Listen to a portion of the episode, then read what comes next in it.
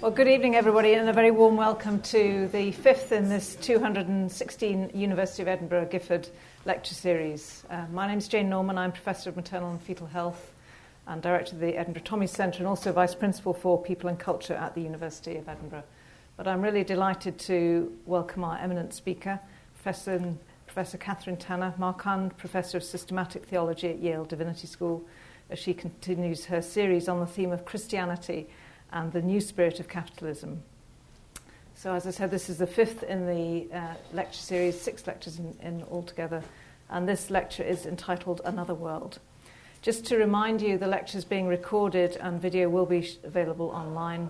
And I've now got great pleasure in handing you over to Professor Kathryn Tanner. Great. Kathryn. Thank you.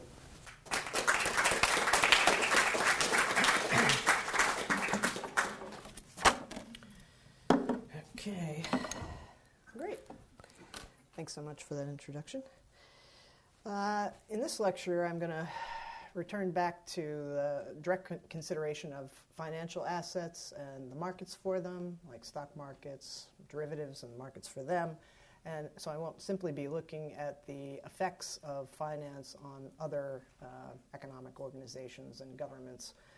Um, the first half of the lecture is going to go past pretty quickly. Uh, don't, but, surprise. Uh, but don't worry if you don't catch uh, every detail. I mean, the basic points I think will be clear enough. Uh, the particular theme for this lecture is the future. The future becomes of special concern within finance capitalism because of how likely it is that the future will be significantly different from the present in ways that will either make or break one. As we shall see, however, finance capitalism encourages people to approach such an anticipated difference between present and future in ways that, ironically enough, close that difference up. Its methods for dealing with the likelihood of quite impactful differences between present and future have the effect, in other words, of collapsing the present and future into one another, at least at a second order level.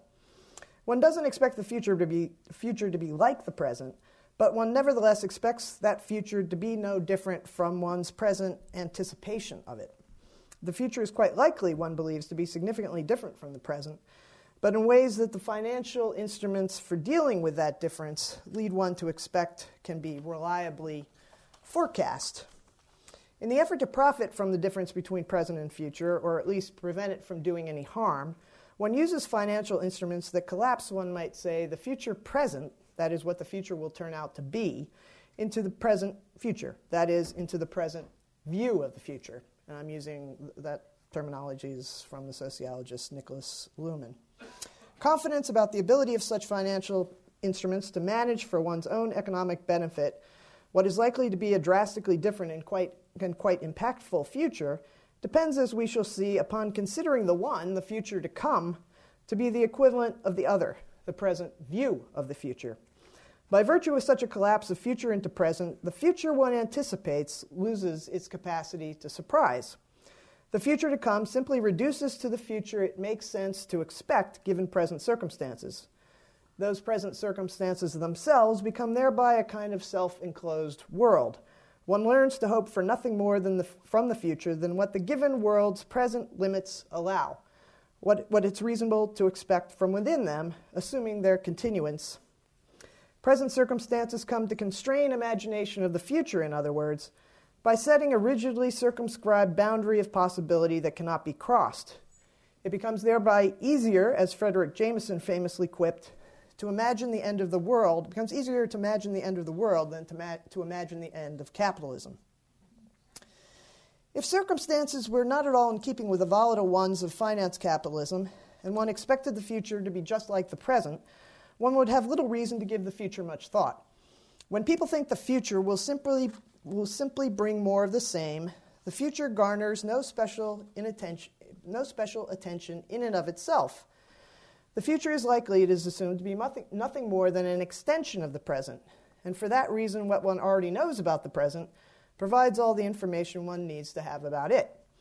The future becomes of much greater interest per se the greater the future's anticipated difference from the present, the more likely such a divergence from, divergence from present circumstance is thought to be, and the more consequential its possible effects.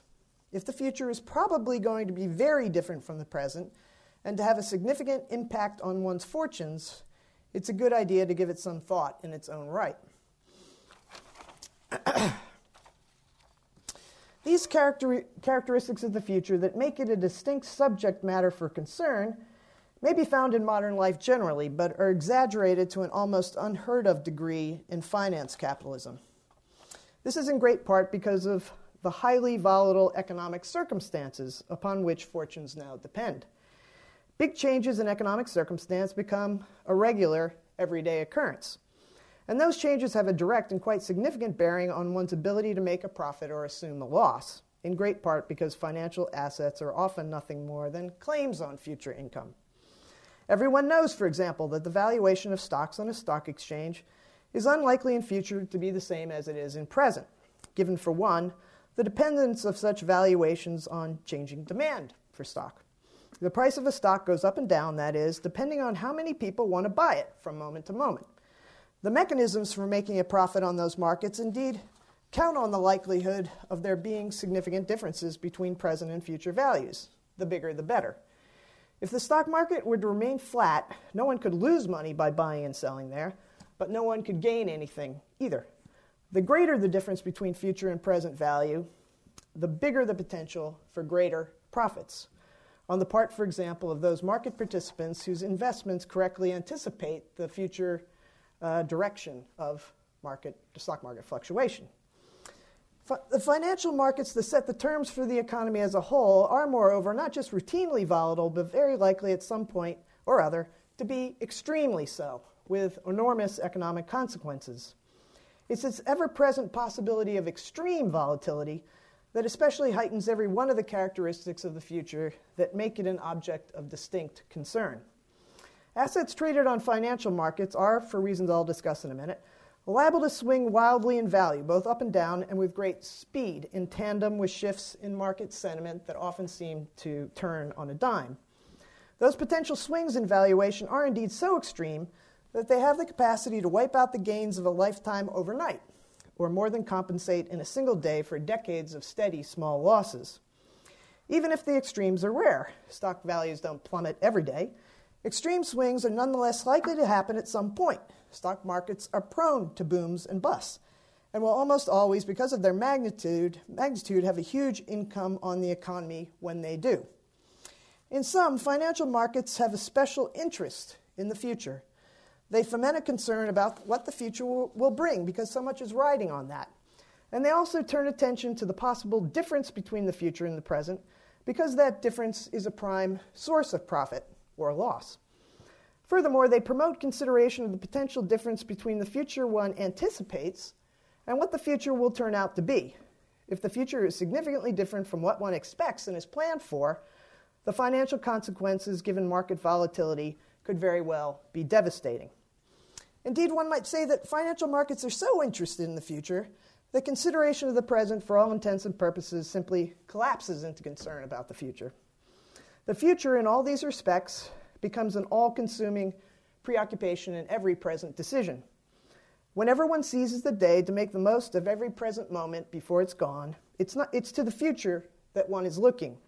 When deciding whether to buy a stock, for example, one needn't be particularly concerned about the present profitability of the company issuing it, apart from the bearing of that on the real questions of importance. What's the future value of this stock likely to be? By how much is the value of this stock likely to go up or down in future? And what if the future proves such anticipations of future value and degree of possible future fluctu- fluctuation to be wrong? How likely is it that the future will prove judgments about it now to have been mistaken? The present price of a stock typically indeed builds into it answers to all these future oriented questions. The present price simply becomes, for all intents and purposes, a calculation based on answers to such questions about the future. Present value collapses into discounted future value. Present price simply reflects, for example, a stock's anticipated future value among, uh, value among other future oriented considerations. Financial amounts, assets amount to claims on future income, and therefore the character of those future income streams in volatile financial markets, The likelihood of their increasing, by what margin, and how quickly establishes present value. Thus, no matter how presently profitable the company issuing it, the present price of a stock depends on whether market participants believe its value will go up in future and by how much. This is because market participants aren't buying a stock to reap, reap, company dividends that add up incrementally over the time the stock is held. In that case, present company profitability, if it at least held steady, would make buying such stock profitable, assuming one remains so invested over the long term. Market participants instead are typically buying with the hopes of selling purchased stock to someone else willing to pay more for it, ideally, much more for it, in future on the exchange. If they don't anticipate anyone being so willing, then they won't buy it. If market participants believe the price is unlikely to go up by much, because, say, this very profitable company hasn't the capacity to be much more profitable in future, the present price of the stock will reflect that. Demand for the stock will be low, even if the company issuing it is enormously profitable at the moment, and the present price of the stock will also, therefore, be low as a result of low demand for it. If present prices are to price in the future in all the relevant respects, that is, price in likely future value, likely degree of variation in future value, and the likely accuracy of both these anticipations of the future, the future itself will have to be priced. The future must, in other words, be subject to calculation that provides it with a monetary value if present price is to reflect it. How much, for example, one is willing to buy a stock for depends on such calculations. If the future can't be assigned a number, the present value of a stock can't be given a number either. It's the way financial markets address this need to price the future reliably that ends up, as we'll see, collapsing the future into present estimations of it. Given the very volatility that makes it such a preoccupation in present investment decisions, one might think no reliable way exists to price the future. The future is just too unpredictable. Because the value of assets on financial markets can vary so widely, indeed swing wildly from one moment to the next, who knows what price an a- such an asset will fetch tomorrow, let alone over any extended period of time? Simply because of, because of its futurity, the price of a financial asset at a later time doesn't yet exist. By definition, the future is nothing until it arrives. But much more than this, the future price of an asset on a financial market would seem to have no determinate value, and therefore there's nothing to measure ahead of present purchasing decisions made about that asset. Because of the way prices in financial markets are set by demand, future prices are to a significant degree determined by the number of people who now decide to buy or not to buy a stock, say, based on anticipations regarding its future value. Future value simply awaits such decisions in the present as their cumulative effect. These problems might be insurmountable if pricing the future into present value required one to know in advance what the future at any particular point might bring. But fortunately, this is not the case, and other options for pricing the future seem to remain. One can't reliably predict what the price of a financial asset will be at time t in future, but one might still think one could reliably predict the range of its possible values then. Calculations regarding the future routinely shift accordingly away from simple future forecasting, which is widely recognized to be impossible at any significant remove, to consideration of future variability. In order to determine what one should pay for a financial asset, all one needs to know about the future, indeed, all one can get, is reliable information about the range of the swing in its value up or down that is likely to occur over the period of time one holds it. One needs, in short, to be, to be able to predict its volatility in future with some certainty. The price one is willing to pay in, in this way comes to depend on a kind of risk assessment of an asset. The more risky the asset, because of greater volatility in comparison with other assets, the less willing uh, one is to pay for it unless such risks can be compensated by the possibility of outsized gains. But how can one calculate volatility? If prices are volatile in ways that make them unpredictable, isn't the volatility of those same uh, prices unpredictable too? Prices of a particular asset may have exhibited a certain range of variation in the past, But why assume the likelihood of that same uh, range of variation in future? Past price isn't a good indicator of future price, that's admitted, but past variation is nevertheless taken to be a good indicator of future variation. Only indeed on such an assumption of continuity between past and future can future volatility be made calculable. And in this way, the difference one expects the future to make is lessened. One is confident that one already knows what it can hold within a reliable range. Indeed, if one were genuinely basing expectations of the future on past market behavior, that past would disrupt confidence about one's ability now to predict the future, whether it be particular values or the degree of their variability. If the past were really one's guide, one should conclude that the future is no more predictable now in any respect than it was in the past. The past future, that is, the future as it appeared from the standpoint of the past, proved to be unpredictable, a surprising shock. The present futures, the present's future, that is, the future as we now see it from the standpoint of the present, should be similarly unpredictable. It's only with the benefit of hindsight that what others failed to expect in the past appears a likely result, completely unsurprising given what came before. Past market crashes, for example, always seem to be almost inevitable, financial assets having been bid up well beyond any sustainable level. That's the way they appear now. Even if the exact moment couldn't be foretold, the crash had to happen at some point or other, it now seems.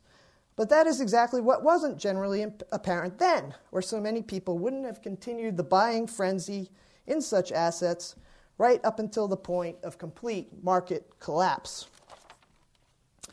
However ill advised the confidence in predicting the character of future volatility, the simple fact of that confidence means the future itself can remain unknown while allowing for pricing oriented to it.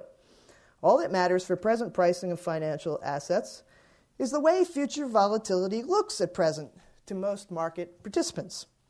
Whether for well founded reasons or not, people do in fact think they can give the li- do in fact think they can give the likely future variability of financial assets numerical values. There are widely accepted formulas like the Black Scholes formula, indeed, for making uh, such calculations of value at risk. It's a simple fact that such a widespread practice exists that provides the basis for present pricing. That sort of basis for present pricing holds indeed across the board, whether it involves ant- uh, anticipations of future volatility specifically or not. Actual present prices in general reflect what most people at present think the future will be like, since that to a great extent determines present demand. For this reason, one can put a number on the present value of a stock, price it reliably, if one can put a number on how many people presently think a stock will go up or down by a certain amount within a particular future time frame. What one is willing to pay is simply determined by calculating present anticipations of the future, or what I've termed, following uh, Luhmann, the present future. The future present, what will actually turn out to be the case in future, is not really at issue. The possibility that, will be, that it will be radically different from what every, everyone now expects it to be can simply be set aside in present evaluations of what a financial asset is worth. Indeed, present anticipations of, of the future don't just help establish the present value of financial assets in this way, they have an enormous impact on actual future values. For just this reason, it would seem to make sense to forego worry about the possibility that present predictions could prove mistaken. They can't be mistaken because they help in great part to bring about the very future they predict. Present anticipations amount, in other words, to a kind of self fulfilling prophecy in virtue of the way future prices on financial markets are determined by internal market dynamics, ones that is, that are fueled by internal market demand. For example, the more people who want to buy a financial asset today because they anticipate, for whatever reason, its rapid future rise in value, the more the price will in fact rise in, in future due to that heightened demand itself. Anticipations of price rises don't just help bring about what they seem to predict, they also have the capacity to feed on themselves in a kind of self generating spiral, up or down, because of the same market dynamics. Present anticipations about the future are more than confirmed as a result. By, vir- by virtue of their simply having them, people's hopes of future profit in making present purchases are routinely exceeded. In other non financial markets for goods and services, increased price lowers demand. If the price of peanut butter uh, doubles overnight, demand for it will decline precipitously. And lowered demand then leads to lowered prices. The price of peanut butter will have to decline to get people to resume their old buying habits. On financial markets, to the contrary, present price increases, fueled by increased demand, tend in and of themselves to foment even greater demand in future, thereby ratcheting up future prices too, all the more. This sort of feedback occurs because, irrespective of any independent verification of what warrants it, an increase in present demand and the price increase that accompanies it, accompanies it are taken to be a signal of market confidence about future price increases, thereby spurring increased buying and helping in and of itself to elevate prices further.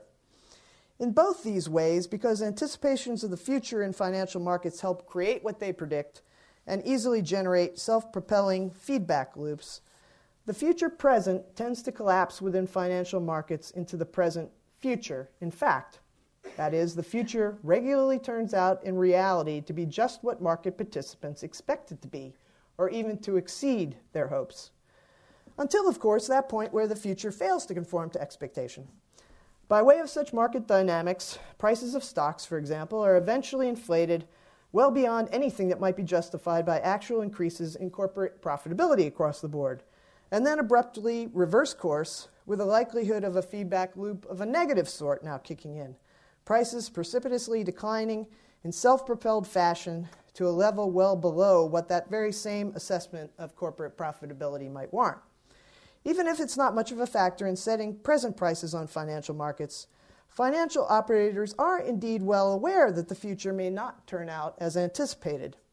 They must know, even if that knowledge isn't at the forefront of their consciousness, that the models used in the present to price future volatility could prove to be inaccurate and that if and when they do prove to be so, the consequences are likely to be devastating, just because that possibility hasn't been factored into current to present prices. No one, say, expects that a 2,000 point drop in the stock market on a single day could happen in a million years if calculation of that likelihood were, as it often does, assume that market prices follow a bell curve in which the likelihood of an event hap- uh, happening dramatically decreases with the degree of its divergence from the average. And that very fact makes such a drop, if and when it comes, all the more devastating because people have been buying stock with an eagerness predicated on failure to see that very drop coming. Everyone has been investing in the market more than was prudent, bidding prices up well beyond sustainable levels, and in the process making huge, devastating drops for everyone, all the more likely. Many of the major innovations in financial markets, financial markets and derivatives, are indeed designed to protect against this very possibility that the future will not turn out as anticipated. For example, if one fears that the price of some asset in future will, will rise beyond what, will one, one, what one will want to pay for it then, one can contract now to pay a predetermined price for it at that future date. If the price at that time happens indeed to be more than that contracted price, one saves the difference between the contracted price and the actual future price. If the actual price turns out to be less than one, then one, uh, then what? if the actual future price turns out to be less than one, uh, what one agreed to pay for it, then one loses the difference between the two and has to pay just that much more than one would otherwise have had to, but at least by taking out such a futures contract, one protects oneself from the possibility that the future prices will be higher than one is willing to pay. Or one can pay now simply to have the option of paying a specified price at some future time. One, does, one needn't exercise the option unless the actual price in future is higher than the contracted price when the time rolls around and the price might turn out, of course, to be lower than what one has the option of buying it for then, making the contract of no use to you, but purchasing such an option at least protects against the possibility of having to pay more than the contracted price. While they are in this way predicated on the possible difference between expected futures and actual ones, these contracts, futures in the one case, options in the other, have, however, to be priced themselves. How much, is one, how much is one willing to pay for the security of being able to pay in future no more than what one would now like to pay in future? Or conversely, how much does one require to be paid for being a counterparty to such a futures contract, for assuming that is the risk that the target price of a futures contract will be much lower than what one could actually have sold that asset for in future? To answer such questions and come up with a price for options and futures contracts themselves, one needs to have a way of reliably forecasting the likely range of future prices up and down for the assets that such contracts concern. Indeed, only if a high level of confidence exists concerning the accuracy of the probabilities assigned to future variations in those asset prices within a certain range can these derivatives be priced. The sort of calculations about future volatility that I just discussed are for this reason most directly relevant to derivatives markets in particular because the risks and possible rewards of volatility are what such derivatives directly concern. These derivatives are specially, specifically designed to deal with volatility, and for that reason require the ability to price it. As we discussed before, however, reliably pricing future volatility entails the collapse of future presents into present futures. That collapse returns with a vengeance in the pricing of derivatives, then, even though the difference between the two is what gives rise to the need for der- derivatives in the first place. In short, the probabilities of variation in future prices within a certain re- range need to be reliably calculated for the derivatives that concern such price variations to be priced themselves. If markets in these der- derivatives are to exist at all, and they do, these probabilities can't remain simply unknown However, what much the wild swings typical of fin- financial markets one might give one reason to think they are. But reliable calculation of those future, possibil- future probabilities is only possible if we've seen, as we've seen, if the future is to a very significant degree like the past. That is, past volatility provide if, only if that is, past volatility, past volatility provides good evidence for future volatility. For this reason, the possibility that the future will disappoint predictions about it once again disappears from view. It drops out of consideration, impelled by the need for present pricing of derivatives.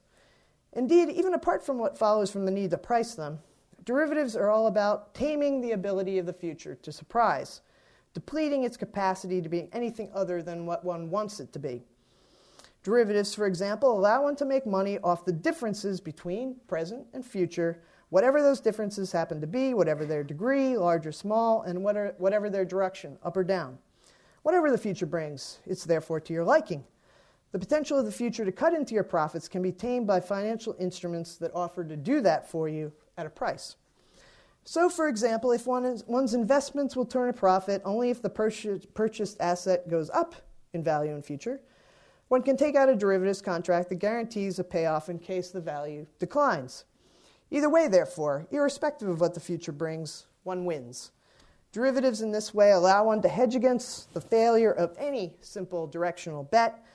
Because of volatility in financial markets, such directional bets are indeed often likely to be wrong. Derivatives amount, in other words, to a kind of insurance against the downside risks of volatility in financial markets with those downside risks being assumed by counterparties willing to do so in exchange for present profits taking the form, in effect, of insurance premiums. But unlike ordinary insurance contracts against, say, fire or flood, which allow one to benefit from things one hopes won't happen, derivatives don't require ownership interest in the assets insured. And, in, and this allows one to turn potentially hefty profits from even minor market volatility.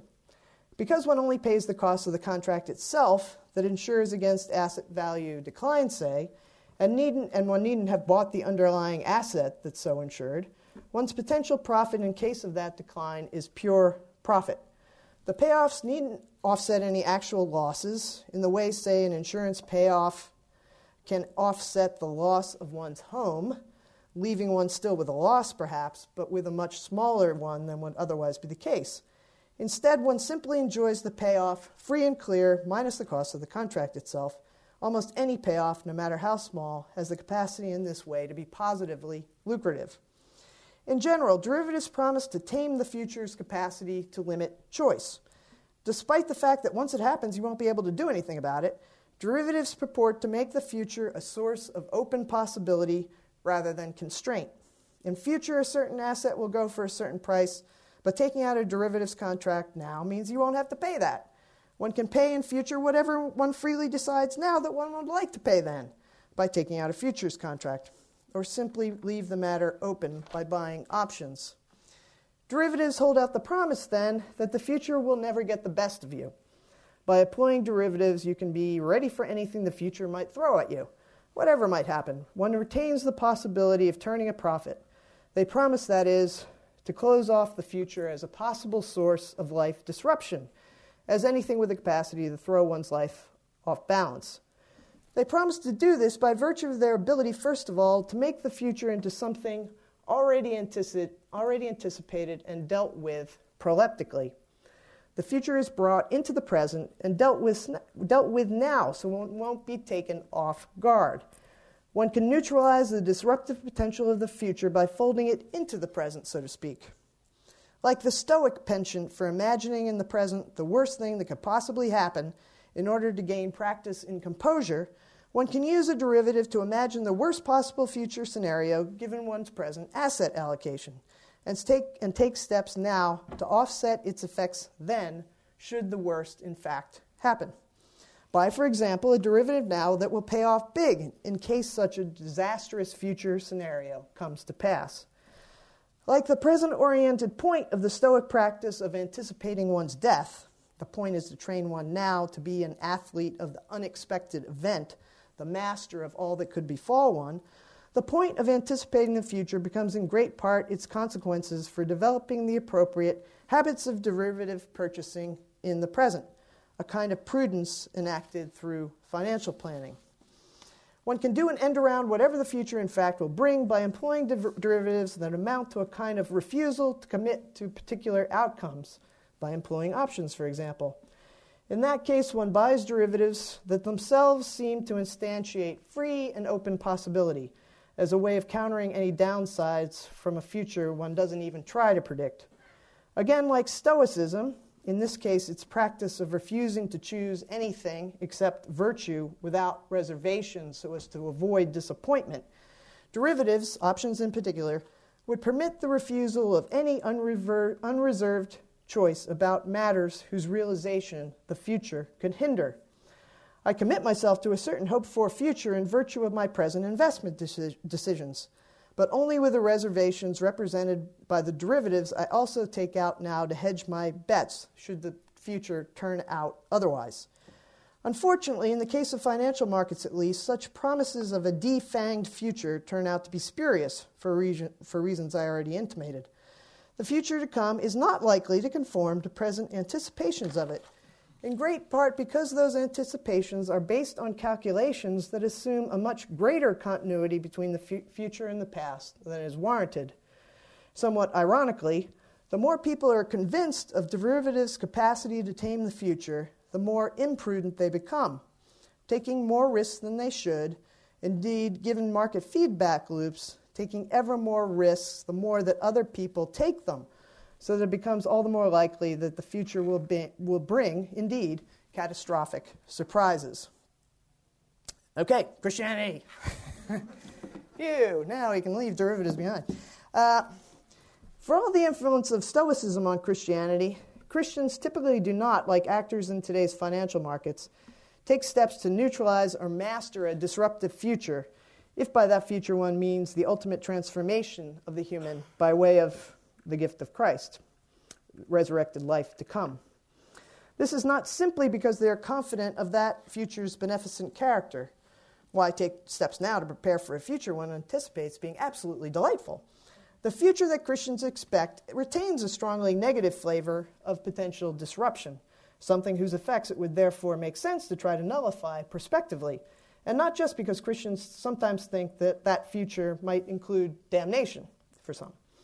Even a purely benevolent end, universal salvation, retains a highly negative cast to the extent such a future will, will tear us away from what we remain in and of ourselves, sinners.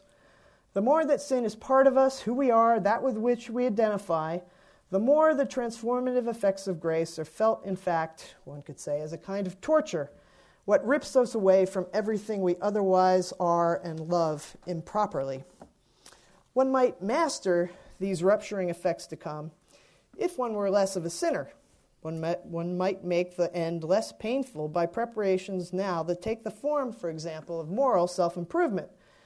But Christians who believe, as I do, that the character of Christian lives before the end will always warrant confession and repentance, and who have a modicum of honest self awareness stemming from such constant practices, typically don't expect those efforts ever to come to much in this life. Even assuming a significant degree of moral and spiritual advance in Christian lives, that advance ever remains the gift of grace. Such dependence on grace is what fundamentally rules out considering any such advance a self propelled process furthered by mere efforts at self reformation. Indeed, what lies at the root of any achieved transformation can never be simply referred, can never be simply transferred to the human in the form of new created powers of self mastery. Human beings remain dependent on the very Spirit of Christ within them for any ability they lead, they display to lead life differently. The uncreated grace of the Holy Spirit itself always, always lies behind any created graces that take the form of new human inclinations to be God devoted and loving towards others. This continuing dependence on what lies beyond the human is all the more evident from the ultimate end of such transformative processes. Unlike moral righteousness, eternal life, or the enjoyment of God's very own life, is not in principle anything one could gain or even incrementally approach by way of human powers per se, no matter how improved they might one day become in their own right. In contrast to Stoic and financial tactics of willing with reservations anything the future might adversely affect, there is, moreover, no possible way of doing an end around the ultimate end that Christians expect. All other possibilities at such time will be foreclosed by God. In much the way death forecloses them, there will be no keeping one's options open, no room for maneuver at the end of days, and therefore no point in taking steps now to try to assure that. In part because they don't take any of the steps taken in financial markets to master it, the future that Christians expect remains as radically different from the present as it could possibly be, short of not being a future suitable for human creatures. In general, Christian responses to such a radical difference between present and future, unlike those encouraged by financial markets, do nothing to close that difference up. Christians do make the future a special object for attention in its own right, for the general reasons financial markets do. Christians expect the future to be quite different from the present way life is lived, and they expect that what the future holds will have an enormous bearing on their fortunes. Considerations of the future cannot be collapsed into considerations of the present, therefore. Knowing about the present way of the world won't tell you anything much about the future that will one day come. The future requires its own special attention. If anything, the general, already heightened reasons for, for considering the future in financial markets are even more heightened in Christianity. It's hard to imagine a future of more momentous import, bringing with it, as it does, the prospect of either eternal life or eternal torment. And Christians expect resurrected life, at least, to be as different as could be from the life one lives now, still typified by moral and physical corruption. One indeed needs to go through death, both figuratively and ultimately literally, to get to it. One will remain the finite creature one is, however radical the ultra, ultimate transformation of human existence itself. Simply human potentials finally perfected in the end. But one's whole manner of existence will nonetheless be changed from the ground up, insofar as one will one day come to live off the very life of God already made one's own now in Christ. One will not simply have that Spirit of Christ for one's own, as one does now, but one's whole life will be will transparently manifest that fact in ways that can't be anticipated beforehand. Though obviously of incredible interest because of its enormous significance for human fortunes, most Christian theologians, for this reason, remain circumspect about their abilities to describe what's finally to come. While always tempting, Will our body, bodies be ethereal, perhaps spherical? Will we take on angels' wings, and so on? Such descriptions remain, in their most important respects, purely speculative. The character of our ultimate future state is often admittedly unknown, simply unimaginable, because as radically different from the present as can be, short of being a simple replacement for it. Even if the character of the life one will be living at the end of days remains unknown, Christians feel little doubt about the fact of resurrected life to come.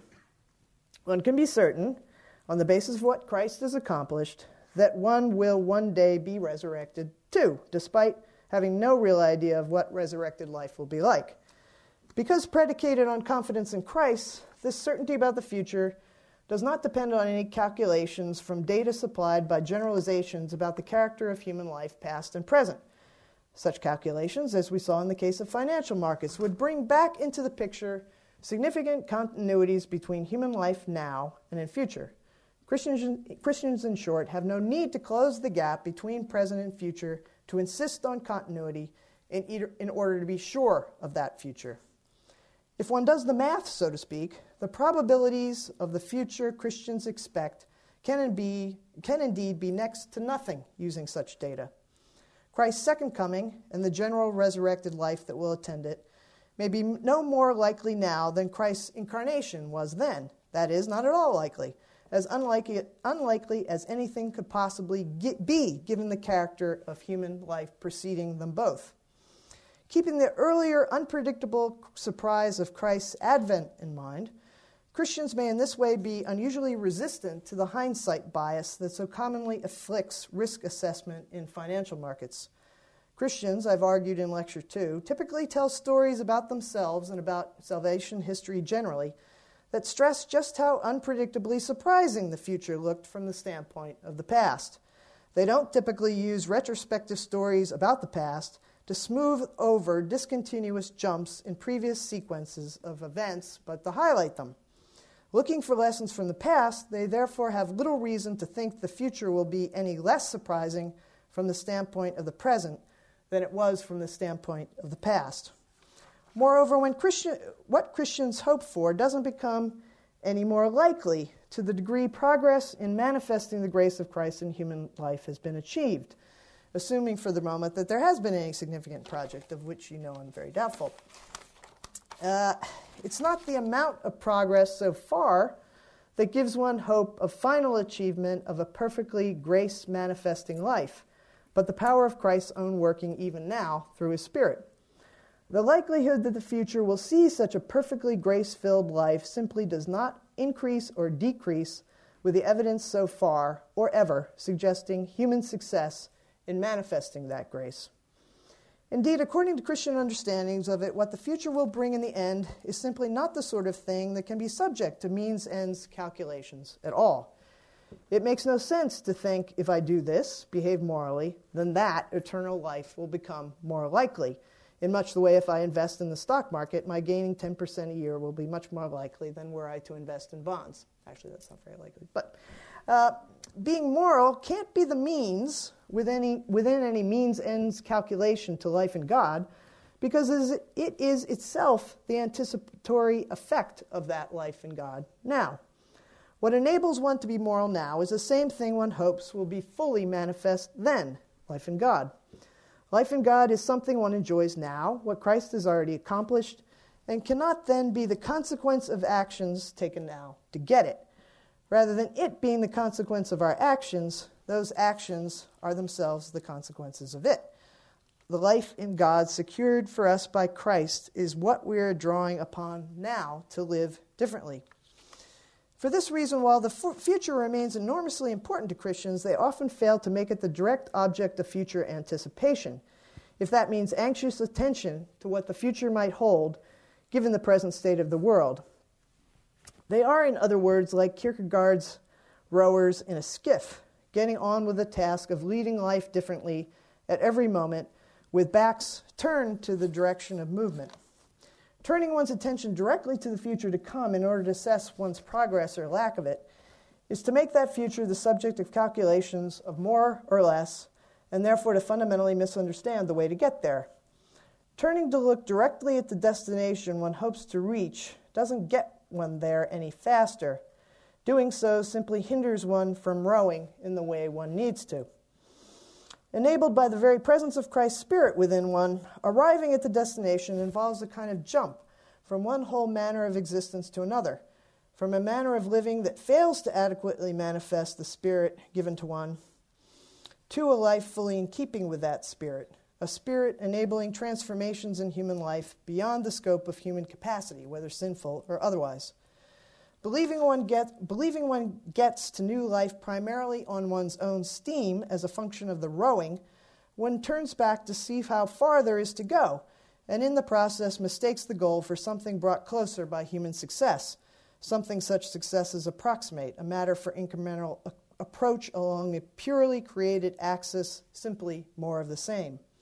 When thereby, ironically, delays that future's coming by substituting a different sort of future for it altogether. Anxious about arrival, that turning threatens to make it, that arrival, all the more unlikely. What I've been arguing for here, the unmitigated radical character of the difference between present and future in Christian thought, has indeed been widely recognized and has often been made the subject of hostile critique by Marxists, for example. According to that critique, which I think has to be taken very seriously, the radical difference between now and then proves purely compensatory for Christians, reconciling them to the very conditions that such a stark difference between now and, th- now and then helps them to deplore. Don't worry if there's nothing to be done now to better those horrible conditions. Things will be made all right in the end. Those awful circumstances now, reversed then by means not of your own making or even worse, even if there is something that could be done now to improve things, don't make the effort, leave the matter to God. Christian hopes to not prove compensatory in this way when, as in the theological position I've been developing, the future to come is in the most important respects pulled into the present. The grace that is necessary to change things radically exists and is at work in the world now, providing human beings with everything they need to live life differently. There is, therefore, a way from here to there because the motor of that change is as much ours now as it ever will be in future, that motor being life in Christ. The future to come in this way funds the struggle for realistic, proximate futures in the present. Drawing upon that grace of God, one should, one should do everything one can now to manifest it in the character of the life one leads. No reason not to start with what the world at present would seem to make a realistic possibility. Even if the past provides little ground for expecting such efforts to be any more successful now than in the past, what impels those proximate efforts and gives one hope against hope for their success is the same grace of Christ that underlies one's ultimate hopes. Present hopes for the near future are directly fed in this way by far off future hopes, which will only come to fruition in the eschaton. This sort of pulling of the future into the present, which I've just been describing, does not, however, like a structurally similar move in the pricing of financial assets, have the effect of lessening the difference between present and future. The future that's present now remains disjunctively present, one could say. It remains, as the very grace of God, everything that the sinful life surrounding it is not. Indeed, as the very presence of God, it remains absolutely different from everything created that surrounds it. Although it funds realistic proximate hopes for change, what one ultimately hopes for then, the ultimate hope that drives all these proximate ones, is another world entirely. That future state of the world to come, in which transparency to God will be perfectly realized, remains an absolutely other world in that only God and nothing about, the wor- nothing about the world's own tendencies and trajectories makes it possible.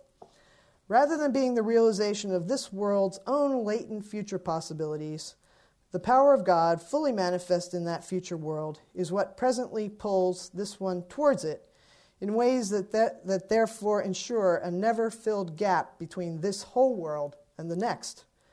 Despite this never filled gap between this whole world of continuing struggle against sin and the next without it, this other world has, however, been entering into every present moment in a disruptive way so as to form an otherwise impossible historical trajectory of history's apparent losers, an historical movement made up of all those who, swimming against the stream of their times, never seem to get anywhere. What will finally come will establish once and for all what could never be predicted that their efforts were not in vain, were not for nothing, that their efforts to bring in an other world did not, as they appeared to, come to nothing, vanish without consequence. What are the lessons to take away from all this? I'm not suggesting that the Christian account of the future I've just developed provides an alternative model for treating the future within financial markets, as if it would make sense to try to imitate Christian approach, approaches to the future within those markets, as if the character of those markets could be improved, for example, if Christians themselves acted differently within them according to their own quite different ways of approaching the future. In, instead, I'm applying to financial markets as a whole the Christian approach to the difference between present and future. I'm suggesting, that is, that the financial approach to the future is part of the present world to be left behind, a world to be repudiated in all the very basic ways it counsels people to relate to themselves and others, in favor of a whole new world to come that will be as different from this world as possible. But which one? That's the question for my last lecture. Thank you.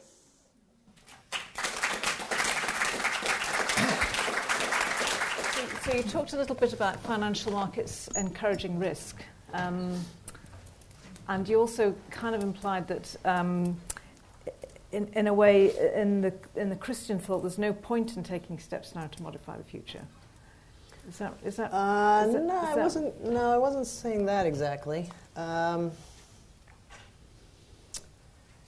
I mean, clearly, uh, you know, if you've been given grace for the purpose of reforming your life, you mm. should be reforming your life. So you're concerned about, uh, in, that sense, you're concerned about the future mm. or future performance. I mean, you want to be a better person, you want to live differently, etc. Uh, so I was making, uh, I think, uh, a number of uh, more uh, nuanced sort of distinctions. Mm. So I, I, was suggesting one that you could be certain about the ultimate success of those efforts uh, because one wasn't depending on one's own capacities to get to that final yeah. state. Yeah. And if you were constantly failing or weak in the efforts, that would undermine your confidence in getting there. And I'm mm. suggesting Christians don't have their undermine mm. their confidence undermined in that way because undermined in that way because their own efforts are not kind of incrementally building on, and they don't assume some kind of continuity has to be present between their own level of success now and what they, you know, the kind of success they expect in the future. Mm-hmm. Um, yeah, so that you're pre- prevented from doing a kind of uh, uh, you know, from calculating your successes and failures and trying to predict on the basis of the degree to which one's been successful, how likely yeah. successful, how likely the success is going to be in future. All those kinds of things I'm su- suggesting are interrupted. But of course, you are very concerned about the future. I mean, mm. you want the world to be transformed, and mm. you think uh, that what makes that possible is already present. Mm. So there mm. in principle isn't any reason not to have extremely high hopes. It's just they're very peculiar high hopes that don't seem to have the usual sort of basis. The primary point I was making that they don't require any uh, continuity between uh, present achievement and future expectation. Yeah. And that's what I'm basically arguing that what makes financial markets much more risky than they should ordinarily, what makes people take much greater risks than they should is because they actually think their behavior is not risky. Yeah. When it is. And then when it becomes clear that it was much more risky than they thought, it's too late. Yeah. Yeah. And you can't can't do anything about it. I mean, the market has collapsed. You can't get rid of your assets. You can't sell your stock to anybody because nobody wants to buy it. Everybody is trying to get out of the market at exactly the same time. Yeah. And yeah, it's called a bust. Yeah, and as you say, you just get these big feedback. Yeah, you get these huge uh, potential mm. swings. Mm. You know, mm. financial markets, I think it's been proved, are prone to these wild swings, mm. to booms and busts. They do it all the time. There's a reason for it. It's because of the internal dynamics of these markets because they're unusual. Yeah. They're not like ordinary markets for buying and selling peanut butter. Yeah. They, they have very different dynamics that lead to this kind of thing. And the market actually benefits from that. Yes, and certain players benefit quite a bit from. I mean, that's the whole point. You know that you know that there's extreme volatility, and you're trying to profit from it. It's Mm. very hard to do that. I mean, you need to be confident that you can kind of calculate uh, how best to deal with that volatility in order to make maximum profit from it. But most people are not doing that. They're just, uh, you know, like, uh, kind of without any further. You know, attempt to be clever about all this, just investing in your pension fund, Yeah. and somebody else is doing the supposed Yeah. clever calculation until you know you retire at the wrong time and you don't have any money in, in your pension plan or whatever. Hmm. Professor Tanner, could you speak to the Christian image of the future as a cessation from labor? So I'm thinking of Hebrews 4, Yeah, and there's next that lecture. strong element of today and the present. Um, but at the same Yeah. time, it says there remains a Sabbath rest um, in Mhm. which the workers cease from their labor as God ceased from his. Um, Yep. So perhaps you could comment on that a bit in relation to. Yeah, no, uh, I mean. I'm moving towards what I was promising uh, as an anti work ethic. So, yeah, in the next lecture, I'm going to, uh, not so much appealing to Sabbath understandings of time, but making some kind of, you know, anti work, Christian based anti work ethic. Meaning by that, yeah, that you don't have to, uh, for example, uh, you don't have to kind of deserve by your hard work your welfare benefits or Mm. something else, Mm. or, or by your attempt to look for work, or by your taking any job that's offered to you. Anyway, uh, Mm. you know, any number of conditions that are set on, say, welfare provision or things like that. But, and, you know, you'll see, uh, you know, attack on performance pay when it's individual based and that kind of thing. Yeah, but that is the next question. Great. So we've got one up there and then one here. So, um, gentleman there. I apologize for going at breakneck speed. I tried to overcompensate for being sick by having coffee ahead of time, and that obviously hyped me a bit too far above my normal pace. You were just making us work to keep up. Yes, yes, yeah, yeah, it would require a lot of effort from you to even follow what I was saying. It's great. Yeah, Thank it's you. good for you. Yes, it was. Yeah. Uh, thank you for the for the great food for thought. Um, I am a professor of accounting, and uh, historically, accounting and accounting practice and um, financial practice have, uh, for centuries, uh, given attention to the future.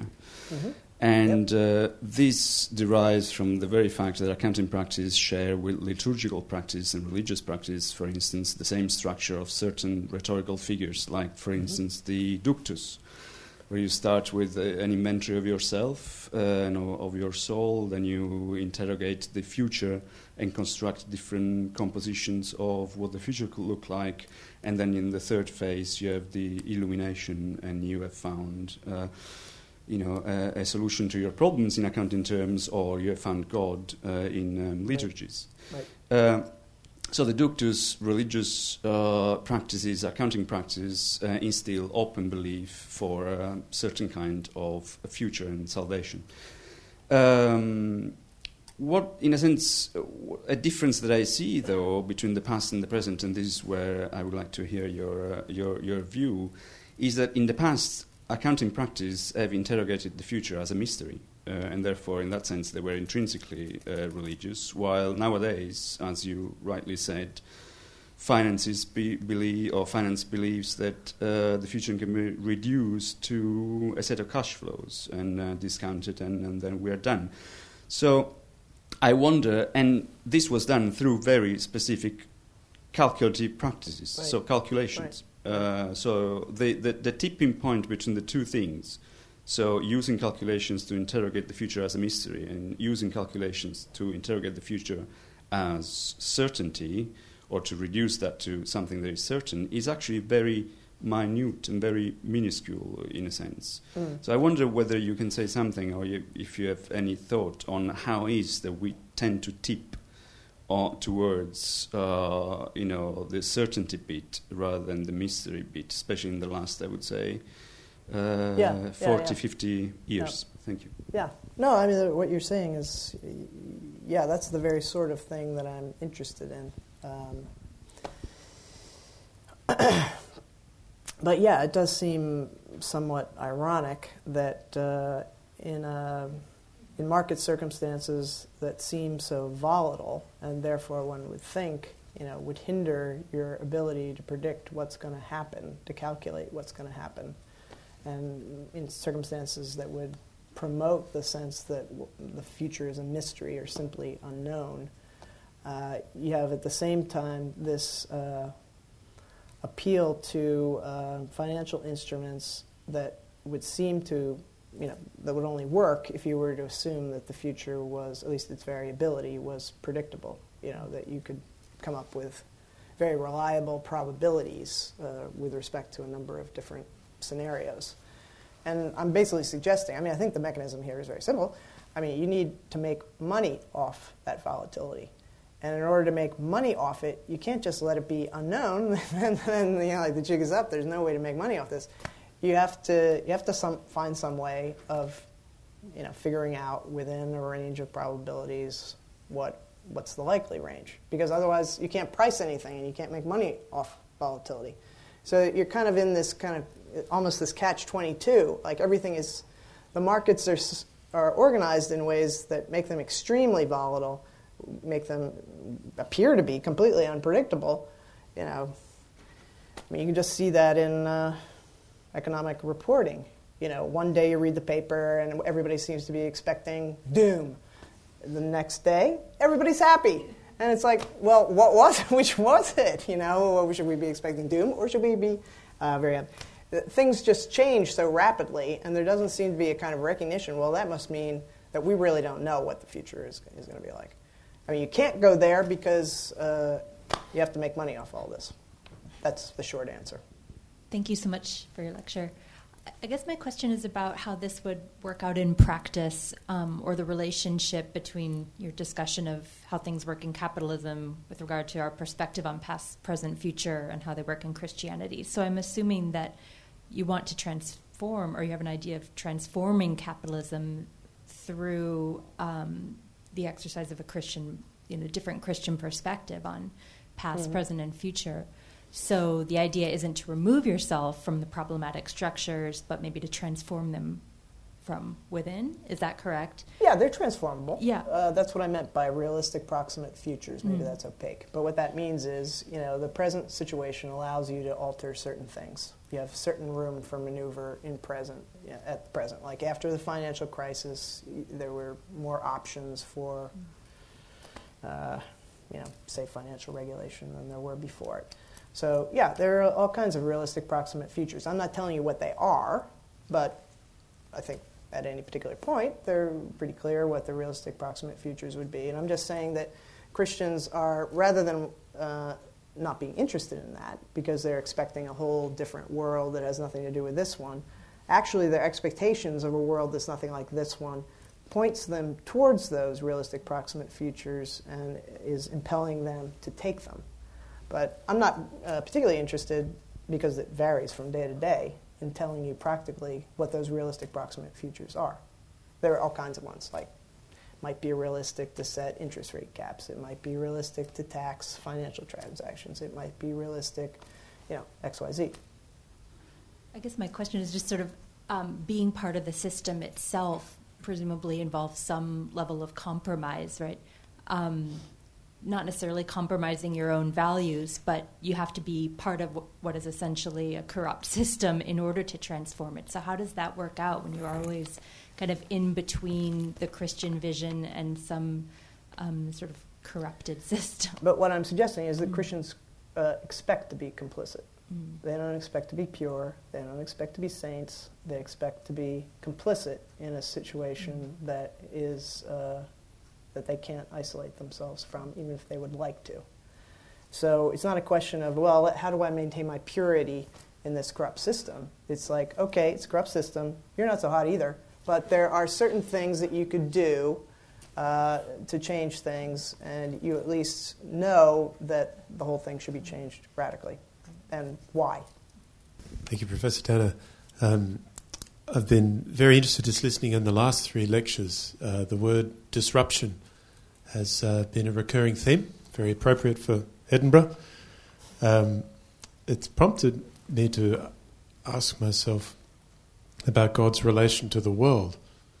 And um, I was wondering if you um, might share any thoughts on whether God uh, relates to his world, how he relates to his world beyond his disrupting, and uh, what, uh, uh, what what implications that may have for uh, the the new finance dominated spirit of capitalism. Uh, yeah, I mean, I'm stressing disruption here, but underlying it is this sense that uh, God is giving you what you need to live differently.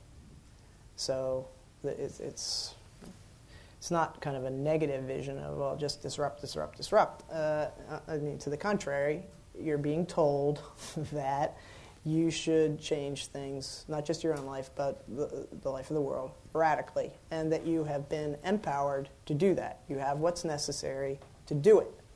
And it's somewhat a mystery why people don't seem to be very good at this. But uh, I think that's the hope. So it's not particularly a negative one. It's a very positive oriented, you know, you're being empowered to act and to live differently. Does that make some sense? Um, certainly. If I could push back just a little. Yeah. Um, certainly, um, that's really lucid in your presentation. Uh, the gospel presents an alternative story um, in each lecture uh, to the description. I'm interested in the, uh, the structures that you describe in the first portions of your lectures. And uh, God disrupts these structures or these uh, dynamics. Um, well, uh, ideally speaking, yeah. But we would have to do that, and doesn't seem to be being done very effectively. Yeah. So I was, I was interested in whether um, you might like to share whether God uh, relates to these structures in ways beyond uh, disrupting um,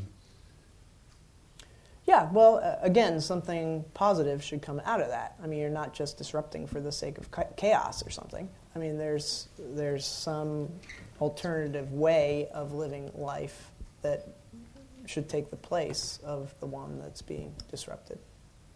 Yeah. No, I, I think we're on the same wavelength. Uh, once again, thank you for these lectures. Uh, there's been an implicit uh, dialogue throughout them all with uh, some liberation theology, and obviously some of the original liberation theology uh, advocated radical revolution, and the Boffs, for instance, were explicitly against reformism.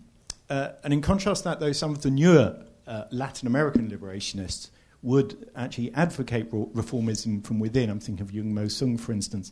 Does that mean you would side more with the more recent liberation theology rather than the original Latin American program? Uh, it's a little hard to say. I'd have to. We'd have to talk about particular people. But I mean, usually, as I understand it, the why, the reason why Latin American uh, liberation theology and offshoots of it in, uh, uh, say, North American context, the the reason why they shy away from the language of revolution is because they don't have a. Uh, there doesn't seem to be any available political theory like a Marxist one or a socialist one that would make sense of what's to replace the current system. So usually there's a sense, well, you can't actually replace it. You have to, it has to be mutated in some way. Um, I mean, I think that's a bit of a false alternative. I mean, I don't, I don't think you actually necessarily need a, um, you know, an obvious alternative replacement for capitalism in the form of Marxism or socialism or some other obviously viable, potentially viable uh, economic system. So I'm trying to avoid that whole question. But that's a very, it's a very good question. Yeah. Thanks. A quick question, which you may have hit last week when I was not here, so apologies for that. My question is just about prophecy, um, mm-hmm. which again is this sort of, um, in some ways, you, a, a, a, relationship to the past that um, is obviously familiar in Christian context, but there's a really sharp contrast between um, this sort of finance capital language of a past that is both sort of in retrospect inevitable, but then completely irrelevant, right? Which you've outlined really nicely here. But then you have a you have a Christian relationship to the past that you've articulated in, as surprising um, in retrospect, completely unpredictable, um, and yet somehow, at least with the benefit of retrospect, totally known um, and totally totally we are able to understand it and see echoes of it in the prophecy again, right. probably after the fact. Yeah. So that's yeah, that was in an earlier lecture about that retrospective right. reading. That, yeah. Uh, yeah. But go ahead.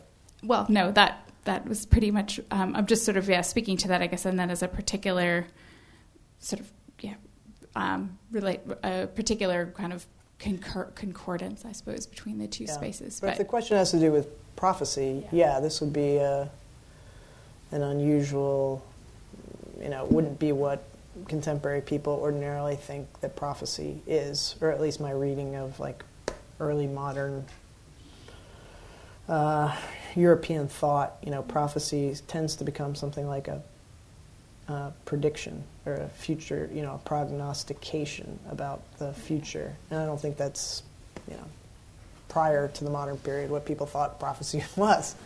Uh, it wasn't like you saw into the future and then told, you know. I mean, even well, it, it's a long. It, there, there's a lot that can be said about that, obviously.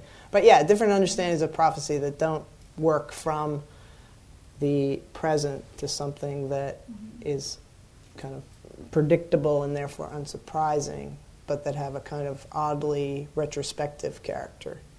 Well, like we know that things were surprising before; they're Mhm. going to be surprising again. That's a that's a prediction. yeah. Yeah, you're predicting surprise. okay, but that's not usually what prophecy means. It means you know what is going to happen, and you tell people about it right now. It's just a prediction.